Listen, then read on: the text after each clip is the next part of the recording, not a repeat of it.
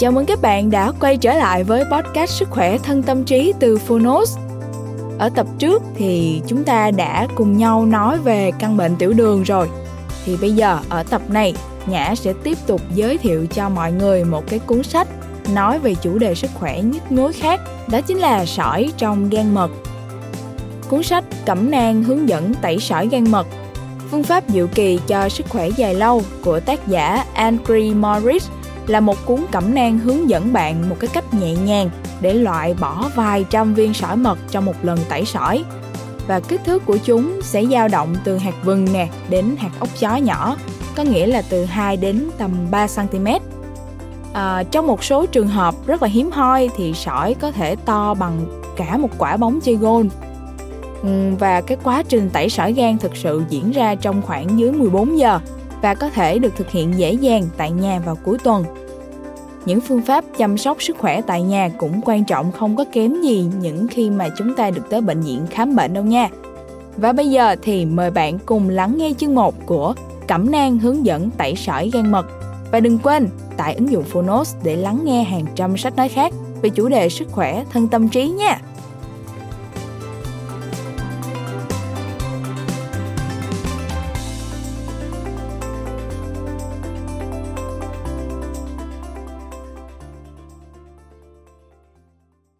Bạn đang nghe từ Phonos. Cẩm nang hướng dẫn tẩy sỏi gan mật. Phương pháp diệu kỳ cho sức khỏe dài lâu. Tác giả, Andreas Morris Nhóm dịch, Việt Healthy Độc quyền tại Phonos Thái Hà Books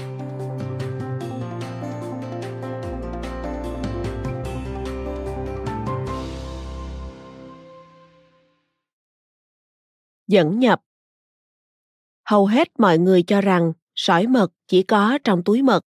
Đây là nhận thức phổ biến, nhưng sai lầm. Thực ra, phần lớn sỏi mật được hình thành ở gan, chỉ có một số được tạo ra ở túi mật. Bạn có thể dễ dàng xác minh điều này bằng cách tự tẩy sỏi mật. Bất kể bạn là người chẳng có chuyên môn y khoa hay là bác sĩ, nhà khoa học, hay thậm chí là người đã cắt bỏ túi mật và do vậy được coi là không còn sỏi mật. Kết quả tẩy sỏi mật là minh chứng hùng hồn nhất. Chẳng có bằng chứng khoa học hay giải thích y khoa nào khẳng định rõ ràng được giá trị của kết quả đó bằng chính nó. Khi bạn thấy hàng trăm viên sỏi màu xanh lá cây, nâu nâu vàng vàng hay màu đen trong bồn cầu sau lần tẩy sỏi đầu tiên, thì bạn nhận ra rằng mình đang trải qua một điều vô cùng quan trọng trong cuộc đời. Nói thêm, tẩy sỏi gan cũng bao gồm cả tẩy sỏi mật. Quay lại nội dung chính. Để thỏa mãn trí tò mò, bạn có thể mang những viên sỏi thải ra đến phòng thí nghiệm để phân tích hóa học hoặc hỏi ý kiến chuyên gia y tế. Bác sĩ có thể ủng hộ sáng kiến tự điều trị hoặc nói với bạn rằng đây là chuyện nhảm nhí và khuyên bạn đừng có dại dột thêm nữa. Dù ai có nói gì, điều quan trọng nhất trong thử nghiệm này là bạn đã chịu trách nhiệm một cách tích cực cho sức khỏe của chính mình rất có thể đây là lần đầu tiên trong đời bạn dám làm như vậy. Khoảng 20% dân số thế giới có sỏi trong túi mật tại những giai đoạn khác nhau trong đời. Nhiều người phải phẫu thuật cắt bỏ cơ quan quan trọng này. Mặc dù rất ít khi cần phải cắt túi mật và nó có thể gây ra những hậu quả tai hại sau này, như biến chứng sau phẫu thuật túi mật hầu hết bệnh nhân không chịu nổi áp lực của bác sĩ hay người thân và đồng ý phẫu thuật. Một số bác sĩ thậm chí còn giải thích là cắt bỏ túi mật cũng chẳng ảnh hưởng gì. Nếu bạn không còn túi mật thì càng nên đọc tiếp. Bởi với bạn, tẩy sạch sỏi mật còn quan trọng hơn nhiều so với những người vẫn còn túi mật. Số người bị sỏi mật trong gan nhiều hơn rất nhiều so với số người có loại sỏi này trong túi mật. Qua 35 năm làm việc trong lĩnh vực y học thiên nhiên và chứng kiến hàng ngàn người mắc đủ các loại bệnh mãn tính, tôi sẵn sàng chứng thực rằng bất cứ bệnh nhân nào, không có ngoại lệ, đều có lượng sỏi mật đáng kể trong gan. Điều ngạc nhiên là rất ít bệnh nhân khai báo có tiền sử sỏi mật trong túi mật. Rồi bạn sẽ thấy rõ khi đọc cuốn sách này, sỏi trong gan là trở ngại chính cho việc duy trì sức khỏe, sự trẻ trung và sức sống. Sỏi mật thực sự là một trong những lý do chính khiến người ta đổ bệnh và hồi phục khó khăn sau cơn bệnh. Việc không công nhận sỏi có thể hình thành ở gan là hiện tượng rất phổ biến và có lẽ là sai lầm đáng tiếc nhất từ trước đến giờ trong lĩnh vực y khoa, cả y học chính thống và y học thay thế. Dựa dẫm thái quá vào xét nghiệm máu để chẩn bệnh, điều thường thấy tại các bệnh viện, thực ra có thể thành tai hại khi đánh giá sức khỏe của gan. Hầu hết những người có thể trạng bất an đều có thể có mức men gan trong máu hết sức bình thường, mặc dù họ đang bị tắc tuyến mật gan mạng tính. Ống mật gan bị tắc là một trong những vấn đề hàng đầu về sức khỏe. Tuy nhiên, y học chính thống ít khi đề cập đến, mà các bác sĩ cũng không có phương tiện đáng tin cậy để phát hiện và chẩn đoán bệnh này. Xét nghiệm gan tiêu chuẩn thường đo men gan trong máu. Men gan chỉ tăng khi các tế bào gan bị phá hủy đáng kể, như trong các trường hợp nhiễm trùng gan, viêm gan hay sơ gan. Thường phải sau nhiều năm tắc nghẽn ống mật gan mạng tính thì tổn thương gan mới trở nên rõ ràng. Xét nghiệm lâm sàng bình thường hầu như không phát hiện được sỏi ở gan. Vì vậy, khi thấy những viên sỏi, bệnh nhân thải ra qua quá trình tẩy sỏi trong gan, các bác sĩ thường lắc đầu tuyên bố, đấy không phải sỏi mật. Trên thực tế, hầu hết bác sĩ thậm chí không biết là sỏi mật được tạo ra ở gan, dù các tài liệu y khoa không thiếu những nghiên cứu mô tả chúng rất chi tiết. Cũng phải nói rằng, hầu hết các nghiên cứu được tiến hành trước khi có lưu trữ kỹ thuật số trong khoảng năm 1920 đến năm 1960 và các chuyên gia y tế giờ đây không có thời gian đọc những nghiên cứu từ hơn 50 năm trước, chưa nói đến những nghiên cứu được xuất bản trong vài ba năm gần đây. Giờ đây, công nghệ quét kỹ thuật số cho ta khả năng tiếp cận dễ dàng các thông tin y học trong lịch sử, giúp chúng ta hiểu rõ hơn về các loại sỏi nội gan hay sỏi mật trong gan. Trong một ấn bản gần đây, sỏi nội gan, nghiên cứu lâm sàng, nhóm nhà nghiên cứu đã mô tả kết quả điều trị bệnh nhân bị sỏi làm tắc nghẽn ống mật. Nghiên cứu này in trong biên niên sử phẫu thuật số tháng 2 năm 1972, tức sỏi nội gan, nghiên cứu lâm sàng. Phân biệt rõ sỏi mật trong túi mật và sỏi mật trong gan. Các tác giả khẳng định, trong nhiều thế kỷ, cả ngành phẫu thuật và bệnh học đều nhận thấy một loại sỏi khác ở ống dẫn mật trong gan. Vị trí, độ cứng, số lượng và tập tính của chúng hoàn toàn khác với sỏi hình thành trong túi mật. Hiện tượng này được đặt tên là sỏi gan hay sỏi nội gan. Một số viện nghiên cứu tiên tiến như Đại học Johns Hopkins danh tiếng đã bắt đầu miêu tả và minh họa những viên sỏi gan này trong các ấn phẩm hoặc trên trang mạng. Bất chấp những bằng chứng khoa học áp đảo về sự tồn tại của sỏi gan. Điều ngạc nhiên là nhiều chuyên gia y tế vẫn khăng khăng phủ nhận rằng sỏi có thể hình thành trong gan. Họ cho rằng những viên sỏi thải ra khi tẩy sỏi gan chỉ đơn thuần là những mẫu xà phòng dầu ô liu bằng cách nào đó được tạo ra từ những thành phần dùng trong quá trình tẩy gan. Tôi sẽ đề cập đến chủ đề này trong chương 7. Tôi thường lập luận rằng sỏi mật trong gan là hiện tượng tương đối mới trong dân cư Tây bán cầu. Các đối tượng trong nghiên cứu này chủ yếu là những người bị suy dinh dưỡng, thiếu cân và không có đủ chất béo trong chế độ ăn để kích thích sản sinh mật, giúp cân bằng thảm thực vật trong dịch mật. Giảm cân là một trong những nguyên nhân dễ nhận biết gây ra sỏi mật trong gan. Trước đây, phương Tây có nguồn thực phẩm phong phú hơn, ngoại trừ trong thời chiến được trồng hữu cơ, không nhiễm bẩn, không thuốc trừ sâu và không chế biến công nghiệp. Hầu hết người dân ăn các sản phẩm tươi sống hoặc thực phẩm tự nhiên mua từ nông dân quanh vùng. Hồi đó cũng không có chất bảo quản hóa học. Với sự ra đời của các nhà máy thực phẩm và thực phẩm chế biến trong phòng thí nghiệm, tới nay có trên 44.000 loại. Các chiến dịch tiêm chủng đại trà, các mỹ phẩm độc hại, công nghệ xử lý nước bằng fluoro, các chất độc môi trường, phun hóa chất và việc uống thuốc chứa các thành phần độc hại, lá gan con người bắt đầu sản sinh hàng loạt sỏi nội gan Ngày nay, hầu như chẳng thể nào không có sỏi gan, trừ khi bạn biết cách tránh chúng. Trong khi đó, hầu hết mọi người, kể cả bác sĩ, hoàn toàn chẳng hay biết gì về chúng. Khi hiểu rõ sỏi mật trong gan góp phần làm mọi loại bệnh tật xuất hiện hoặc nặng thêm, và chỉ cần thực hiện vài bước đơn giản để loại bỏ chúng, bạn sẽ giành lấy quyền phục hồi sức khỏe và sức sống cho chính bản thân mình. Tác dụng của tẩy sỏi gan cho chính bạn hoặc cho bệnh nhân nếu bạn là chuyên gia y tế sẽ vô cùng bổ ích. Sở hữu một lá gan sạch chắc chắn sẽ đưa cuộc đời bạn sang một trang mới. Dù có vô vàng yếu tố ảnh hưởng đến sức khỏe của bạn theo cách này hay cách khác, nhưng phần lớn chúng đều tác động lên gan. Nếu bạn quan tâm đến những yếu tố gây bệnh đó mà lại bỏ qua lá gan thì thật không hay chút nào. Bởi làm vậy có thể vô hiệu hóa các phương pháp chữa trị khác. Gan kiểm soát trực tiếp sự phát triển và hoạt động của mọi tế bào trong cơ thể. Bất kỳ dạng hư hỏng, thiếu hụt hoặc tăng trưởng bất thường nào của tế bào đều chủ yếu do hoạt động gan kém.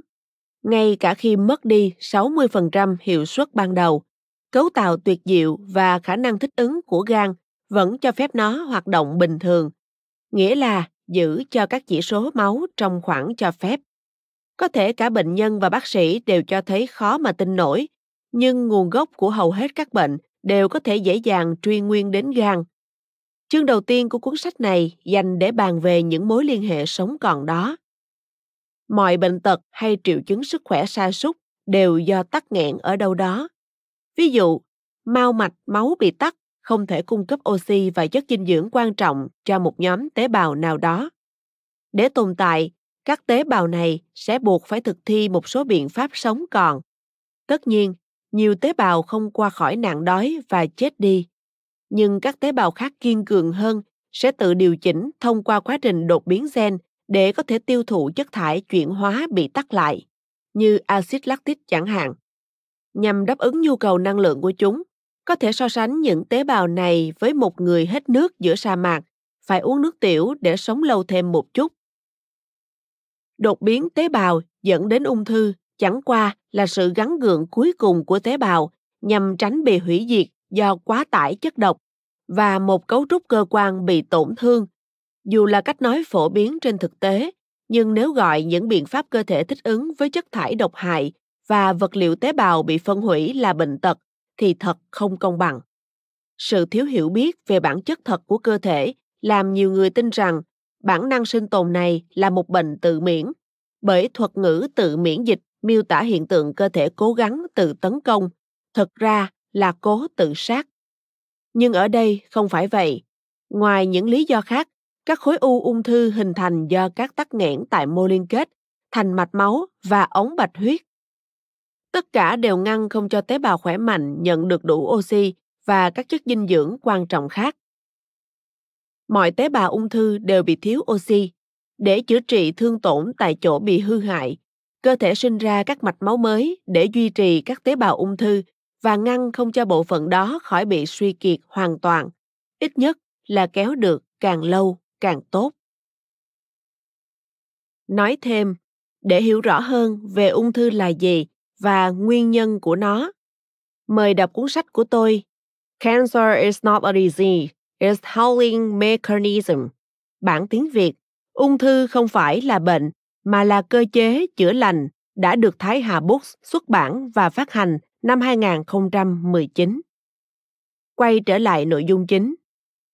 Những tắc nghẽn dễ nhận thấy hơn trong cơ thể cũng ảnh hưởng nghiêm trọng đến sức khỏe. Chẳng hạn như Táo bón làm cơ thể khó loại bỏ chất thải trong phân. Phân bị dồn ứ ở ruột già, gây nên môi trường độc hại trong toàn bộ đường tiêu hóa, rồi lan ra cả cơ thể nếu tình trạng này không được giải quyết. Táo bón kinh niên có thể làm cho bạn cảm thấy u ám, lo lắng hoặc chán nản. Các chất khoáng ta ăn vào có thể kết thành tinh thể trong thận, cản trở dòng nước tiểu trong thận và bàng quang rồi gây nhiễm trùng thận và suy thận. Tích tụ khoáng chất trong hệ tiết niệu cũng sẽ dẫn đến hiện tượng ứ nước, tăng cân, huyết áp cao và hàng tá triệu chứng bệnh khác. Khi chất thải axit độc hại tích tụ trong ngực và phổi, cơ thể đáp ứng bằng cách tiết chất nhầy để bẫy chúng. Kết quả là luồng khí qua phổi bị nghẽn và cơ thể bị thiếu không khí. Đến lúc cơ thể đã nhiễm độc và bị tắc nghẽn thì dễ bị nhiễm trùng phổi. Các hiện tượng nhiễm trùng phổi thực ra nhằm tiêu diệt và loại bỏ tế bào phổi yếu bị hư hỏng, bởi nếu không chúng sẽ bị thối rữa và hình thành mũ. Tắc nghẽn phổi ngăn chặn quá trình dọn chiến trường tự nhiên này. Nếu tắc nghẽn không được giải quyết bằng biện pháp tự nhiên như ho hoặc chảy nước mũi, mũ có thể bị kẹt trong mô phổi. Đương nhiên, vi khuẩn truyền nhiễm sẽ ngày càng sinh sôi nảy nở trong nỗ lực tuyệt vọng của cơ thể nhằm tự làm sạch khu vực tắc nghẽn đang chứa đầy các tế bào phân hủy và chất thải. Các bác sĩ gọi cơ chế chữa bệnh này là bệnh nhiễm trùng tụ cầu khuẩn hay viêm phổi. Nhiễm trùng tai và giảm thính lực có thể do chất nhầy chứa đầy độc tố và vi khuẩn sống hay chết xâm nhập vào các ống dẫn từ cổ họng đến tai, tức là ống utation. Tương tự, máu bị đặt lại khi tiểu cầu kết lại với nhau do dùng nhiều đồ ăn thức uống có tính tạo axit làm hạn chế lưu thông ở mao mạch và động mạch. Do vậy dẫn tới nhiều bệnh tật, từ kích ứng da đến viêm khớp hoặc huyết áp cao, đau tim hay đột quỵ. Những tắc nghẽn kiểu này đều liên quan trực tiếp hoặc gián tiếp tới sự suy yếu trong hoạt động của gan, nhất là do sỏi mật tắc nghẽn trong gan và túi mật. Dịch mật bị cô đặc, cùng các chất vô cơ hoặc hữu cơ mắc kẹt trong hai cơ quan này sẽ gây trở ngại lớn đến nhiều quá trình quan trọng như tiêu hóa thức ăn, loại bỏ chất thải và giải độc tố trong máu. Khi các ống mật trong gan và túi mật được thông thoáng, 60 đến 100 ngàn tỷ tế bào trong cơ thể sẽ được thở nhiều oxy hơn, nhận đủ lượng chất dinh dưỡng, loại bỏ các chất thải chuyển hóa và duy trì liên hệ tốt với não bộ, hệ thần kinh, hệ miễn dịch, hệ nội tiết cũng như tất cả các bộ phận khác của cơ thể. Hầu hết bệnh nhân mắc bệnh mạng tính đều có đầy sỏi mật trong gan. Bác sĩ có thể dễ dàng xác nhận điều này bằng cách tẩy sỏi gan cho họ. Đáng tiếc, nếu không một bệnh gan nào cụ thể nào đó được phát hiện, thì cơ quan quan trọng này hiếm khi bị coi là thủ phạm gây ra bệnh khác. Phần lớn sỏi mật trong gan gồm các thành phần vô hại giống như trong dịch mật, với thành phần chính là cholesterol. Một số loại sỏi bao gồm axit béo và các chất hữu cơ khác động lại trong các ống mật. Thực ra đa phần những viên sỏi này chỉ là khối dịch mật tích tụ và các chất hữu cơ. Vì thế, chúng trở nên tàn hình trên phim chụp X-quang, siêu âm hay cắt lớp CT.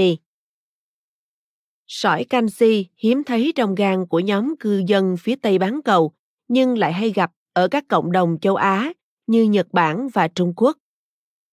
Nhưng với sỏi mật thì tình hình lại khác hẳn. Khoảng 20% sỏi mật chứa toàn khoáng chất, chủ yếu là muối canxi, tinh thể cholesterol và sắc tố mật. Các xét nghiệm chẩn đoán có thể dễ dàng phát hiện ra những cục sỏi cứng và to trong túi mật, nhưng lại để lọt lưới những viên sỏi mềm hơn, không bị phôi hóa trong gan. Chỉ đến khi sỏi cholesterol Cholesterol chiếm 85 đến 95% trong thành phần sỏi, hoặc các mảng chất béo khác làm tắc nghẽn đường dẫn mật trong gan. Máy siêu âm mới có thể nhận ra những hiện tượng của căn bệnh hay được gọi là gan nhiễm mỡ. Khi đó, hình ảnh siêu âm cho thấy lá gan không còn đen nữa, mà gần như trắng hoàn toàn. Buồng gan nhiễm mỡ có khi tích tụ đến 70.000 viên sỏi rồi mới đầu hàng vì nghẹt thở và ngừng hoạt động. Nếu bạn bị gan nhiễm mỡ, bác sĩ sẽ bảo là bạn có quá nhiều mô mỡ trong gan. Ít bác sĩ nào thông báo rằng bạn có sỏi nội gan, thứ sỏi làm nghẽn ống mật trong gan. Như đã nói ở trên, hầu hết các viên sỏi nhỏ trong gan không thể phát hiện bằng siêu âm hoặc chụp CT. Tuy nhiên, nếu phân tích cẩn thận hình ảnh chẩn đoán, các chuyên gia sẽ có thể phát hiện nhiều ống dẫn mật trong gan đã giãn nở ra do bị tắc nghẽn có thể phát hiện ống dẫn mật bị giãn nở vì những viên sỏi lớn và cứng. Hoặc các đám sỏi qua hình ảnh cộng hưởng từ MRI. Tuy nhiên, trừ khi gan có dấu hiệu bệnh nặng, hiếm khi bác sĩ kiểm tra sỏi trong gan.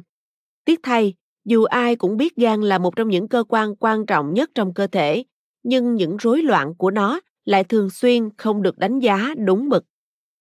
Ngay cả khi đã xác định và chẩn đoán là gan nhiễm mỡ giai đoạn đầu hoặc có sỏi mật trong ống dẫn mật, các cơ sở y tế ngày nay cũng không đưa ra phương án điều trị nào để giảm tải cho bộ phận tối quan trọng này.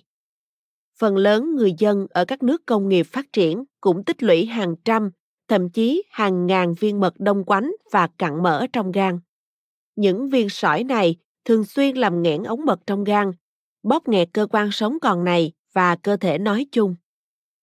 Dù thành phần có là gì thì sỏi cũng gây tác hại lớn với lá gan.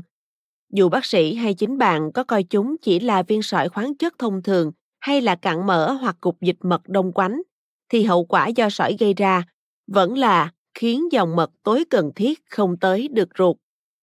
Câu hỏi quan trọng ở đây là làm thế nào mà một điều đơn giản như dòng mật tắc nghẽn lại gây ra những căn bệnh phức tạp như suy tim sung huyết, tiểu đường và ung thư. Mật gan là chất lỏng có vị đắng, tính kiềm, màu vàng, nâu hoặc xanh lá cây.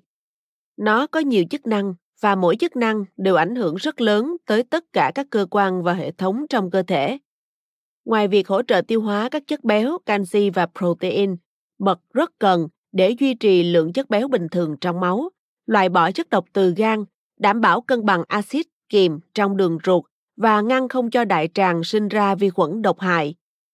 Mật ngăn ngừa và có thể chữa ung thư và bệnh tim, hai nguyên nhân hàng đầu dẫn đến tử vong. Vai trò của mật trong việc duy trì sức khỏe ổn định vẫn chưa được thừa nhận đầy đủ, ít nhất là trong y học chính thống. Tuy nhiên, nhiều bằng chứng khoa học cho thấy rằng bilirubin và biliverdin, các sắc tố làm nên màu của mật, có vai trò sinh lý cực kỳ quan trọng với con người. Theo nghiên cứu công bố năm 2008 trên tạp chí uy tín Mutation Research, các sắc tố mật có đặc tính chống đột biến gen rất mạnh.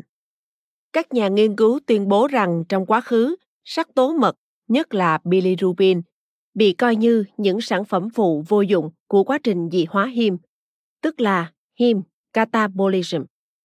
Thậm chí độc hại nếu chúng tích tụ lại. Tuy nhiên, trong 20 năm qua, nhiều khảo sát về độ liên quan sinh lý của sắc tố mật cho thấy các chất này có tính chống oxy hóa và kháng độc tố đáng kể. Nghiên cứu kết luận. Bác sĩ sẽ dọa cho bạn phát khiếp nếu da hoặc mắt của bạn ngã vàng bệnh vàng da. Họ sẽ không nói rằng cơ thể bạn thực ra đang cố gắng loại bỏ các gốc tự do peroxin nguy hiểm và các chất gây đột biến như hydrocarbon thơm đa vòng, heterocyclic amine, chất oxy hóa. Tất cả chúng là thứ hóa chất làm tế bào trở thành ung thư. Nói khác đi, đôi khi cơ thể có vẻ như làm bạn bị mắc bệnh, thực ra lại để cố gắng khôi phục sức khỏe cho bạn. Tôi cho rằng nghiên cứu này là một trong những khám phá quan trọng nhất trong lĩnh vực y học, điều mà hệ thống y học cổ đại nhất như Ayurveda 6.000 năm tuổi đã biết từ lâu. Nếu không bị sỏi trong ống mật hoặc sỏi trong túi mật làm tắc, dịch mật có thể ngăn không cho các tế bào khỏe mạnh bị đột biến thành tế bào ung thư. Trên thực tế, nghiên cứu cho thấy người có nồng độ bilirubin và biliverdin cao có tỷ lệ ung thư và bệnh tim mạch thấp.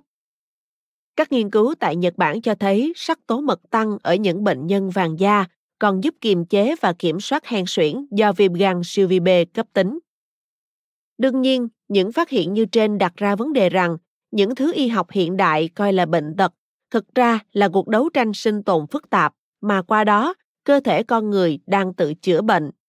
Khi được điều trị và trấn áp bằng dược phẩm, những nỗ lực tự chữa bệnh của cơ thể có thể bị triệt tiêu. Thay vì dùng thuốc men làm vũ khí trong cuộc chiến chống lại cơ thể chúng ta hãy hỗ trợ cơ thể bằng cách loại bỏ các tắc nghẽn bị tích tụ lâu ngày. Do mật và các thành phần trong đó đóng vai trò vô cùng quan trọng đối với cơ thể. Dòng dịch mật cần được luôn luôn thông suốt để duy trì hệ tiêu hóa khỏe mạnh ngăn ngừa đột biến tế bào và tổn thương oxy hóa cũng như cung cấp đủ dinh dưỡng cho tế bào gan phải sản xuất 1 đến 1,5 lít mật mỗi ngày. Hệ ít hơn thì sẽ gây ra vấn đề với quá trình tiêu hóa thức ăn, loại bỏ chất thải và thải độc trong máu. Nhưng nhiều người chỉ sản xuất được một cốc mật mỗi ngày, thậm chí ít hơn. Như sẽ trình bày trong cuốn sách này, hầu như mọi vấn đề về sức khỏe là hậu quả trực tiếp hoặc gián tiếp của việc suy giảm sản xuất và lưu thông mật. Người mắc bệnh mạng tính thường có vài nghìn viên sỏi mật làm tắc nghẽn các ống mật trong gan. Một số sỏi cũng hình thành trong túi mật. Một khi những viên sỏi này được loại bỏ thông qua quá trình tẩy sỏi mật, rồi chế độ ăn và lối sống cân bằng được duy trì, thì gan và túi mật sẽ khôi phục lại chức năng ban đầu và hầu hết các triệu chứng khó chịu hay bệnh tật trong cơ thể sẽ thuyên giảm. Bạn sẽ nhận thấy tất cả bệnh dị ứng dài dẳng sẽ nhẹ đi hoặc biến mất. Đau lưng sẽ tiêu tan, còn năng lượng và sức khỏe được nâng lên. Làm thông các ống dẫn mật trong gan là một trong những biện pháp quan trọng và mạnh mẽ nhất bạn có thể áp dụng để cải thiện và giành lại sức khỏe. Từ cuốn sách này, bạn sẽ học được cách nhẹ nhàng loại bỏ vài trăm viên sỏi mật trong một lần tẩy sỏi. Kích thước của chúng dao động từ hạt vừng đến hạt ốc chó nhỏ, 2 đến 3 cm. Trong một số trường hợp hiếm hoi, sỏi có thể to bằng quả bóng chơi gôn. Quá trình tẩy sỏi gan thực sự diễn ra trong khoảng dưới 14 giờ và có thể được thực hiện dễ dàng tại nhà vào cuối tuần. Chương 1 giải thích chi tiết tại sao sỏi mật trong ống mật, cả trong và ngoài gan, lại là nguy cơ lớn nhất cho sức khỏe và có thể gây ra hầu như mọi thứ bệnh lớn nhỏ. Chương 2 giúp bạn xác định các dấu hiệu và triệu chứng cho thấy sự hiện diện của sỏi trong gan và túi mật. Chương 3 đề cập đến các nguyên nhân gây ra sỏi mật. Trong chương 4, bạn sẽ được hướng dẫn cách tẩy sỏi mật. Về cơ bản, nó bao gồm thời gian chuẩn bị 6 ngày để làm mềm sỏi và sau đó là động tác tẩy sỏi bằng hỗn hợp dầu ô liu và nước cốt các loại quả họ cam chanh. Chương 5 hướng dẫn cách ngăn ngừa sự hình thành mới của sỏi mật. Chương 6, tôi có thể trông mong gì từ tẩy sỏi mật sẽ bàn về những ích lợi cho sức khỏe từ biện pháp tuyệt diệu này. Chương 7 trình bày về những quan niệm sai lầm vẫn tồn tại trong công chúng cũng như trong giới y tế về tẩy sỏi mật và những thông tin bị xuyên tạc được truyền bá từ những người có lợi ích tài chính để ngăn mọi người thải độc gan và cản họ chủ động chăm sóc sức khỏe của chính mình. Đến đây, bạn có thể thắc mắc, tẩy sỏi mật là làm gì? Quá trình thực ra khá đơn giản. Hiệu ứng tẩy sỏi là do dung dịch hỗn hợp bạn uống vào sẽ kích thích mật từ gan và túi mật xả ra nhanh và mạnh. Dịch mật tràn xuống ồ ạt cuốn theo mọi thứ chất độc, sỏi cholesterol từ gan và sỏi mật từ túi mật. Khi đó cả gan và túi mật đều tống chất độc và sỏi vào ống mật chủ. Liệu pháp thải độc này cũng cần magie sulfat, tức muối Epsom. Uống vào làm giãn ống dẫn mật và giữ cho chúng luôn mở, đảm bảo sỏi và các chất thải chảy thông đồng bén giọt tới đường ruột. Các viên sỏi được đẩy vào tá tràng, phần đầu tiên của ruột non, nơi ống mật chủ hợp với ống tụy. Từ đó, sỏi và chất độc được đưa tới ruột già để thải ra ngoài. Xin chúc bạn thành công trong hành trình giành lại sức khỏe, hạnh phúc và sức sống mà bạn xứng đáng được hưởng. Chương 1. Sỏi nội gan, mối họa cho sức khỏe.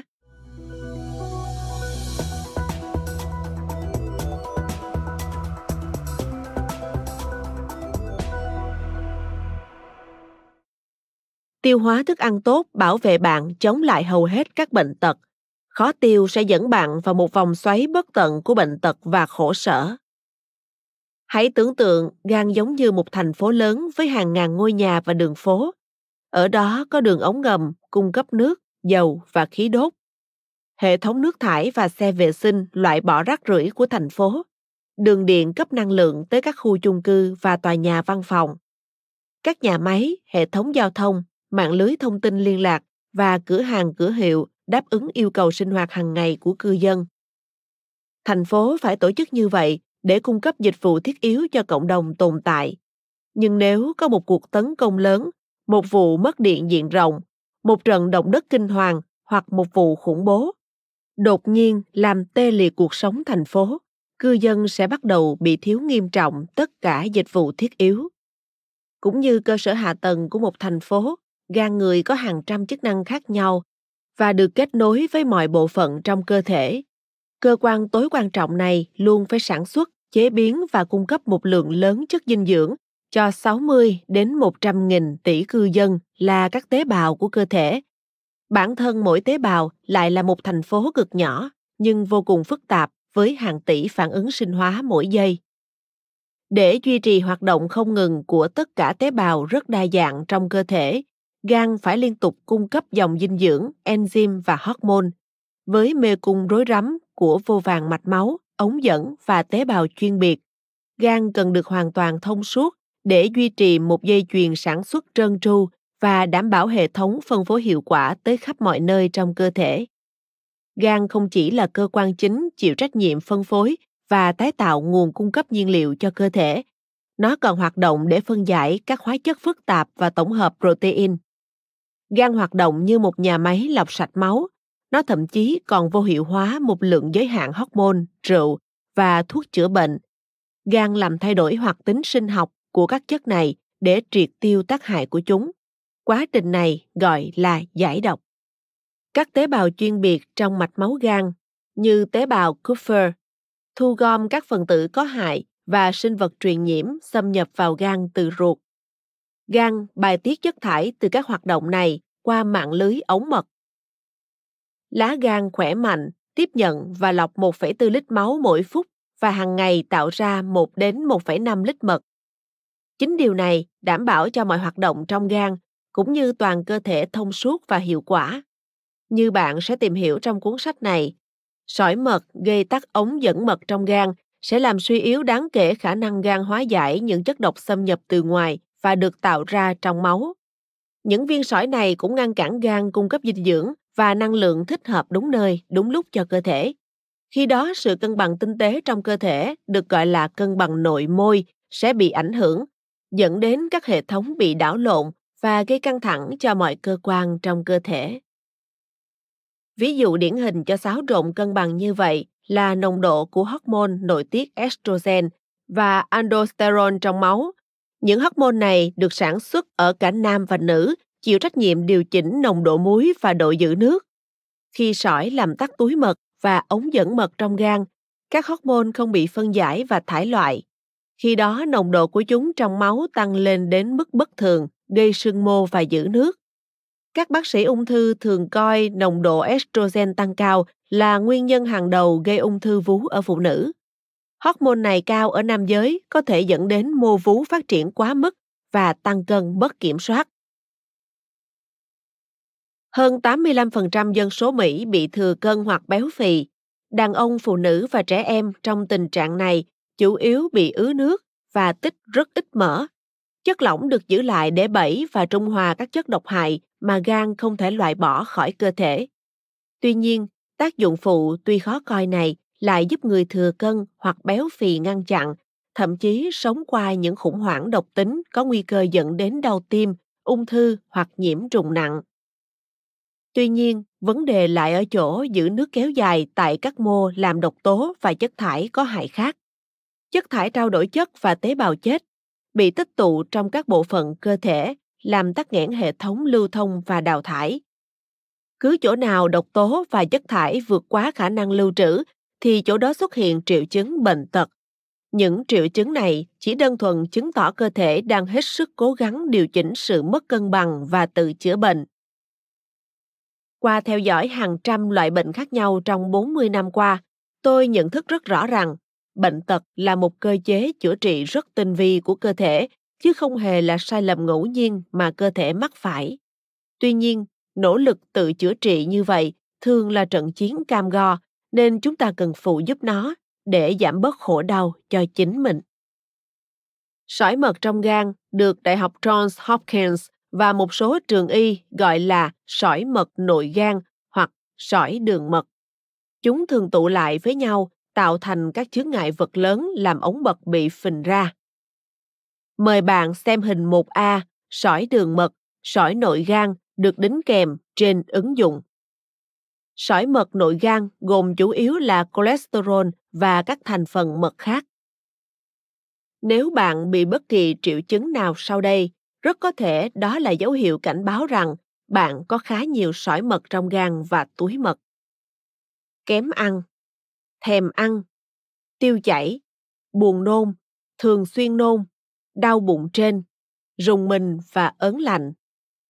Táo bón, phân màu đất sét, thoát vị bệnh, đầy hơi, bệnh trĩ, đau âm ỉ bụng bên phải, khó thở, sơ gan, viêm gan, hầu hết các bệnh nhiễm trùng, cholesterol cao, viêm tụy, bệnh tim, rối loạn não, loét tá tràng, buồn nôn và nôn, hay cáu giận, trầm cảm, bất lực sinh lý, các vấn đề tình dục khác, bệnh tuyến tiền liệt, vấn đề đường tiết niệu, mất cân bằng nội tiết tố, rối loạn kinh nguyệt và mãn kinh, thị lực có vấn đề, sưng mắt, bệnh da liễu, đồi mồi đặc biệt đốm ở mu bàn tay và vùng mặt,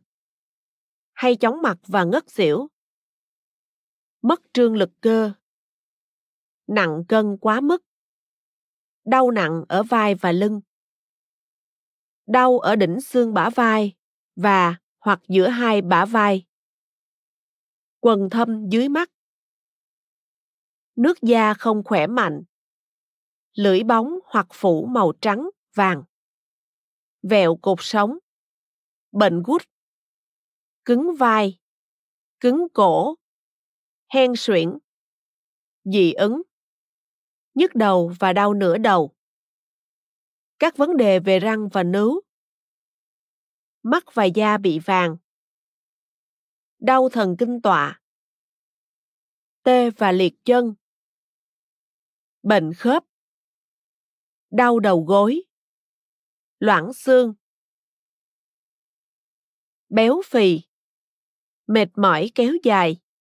Bệnh thận. Ung thư.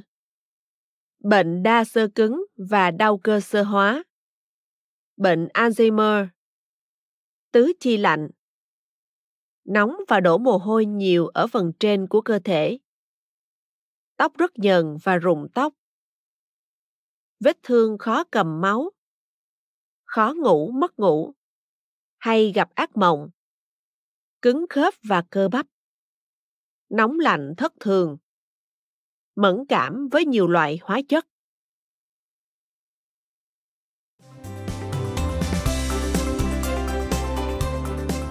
Nhã rất vui khi bạn đã nghe trọn vẹn podcast Sức khỏe thân tâm trí. Nếu bạn yêu thích cuốn sách này, hãy tải ngay ứng dụng Phonos để nghe các chương còn lại nha. Hẹn gặp lại các bạn trong các podcast tiếp theo.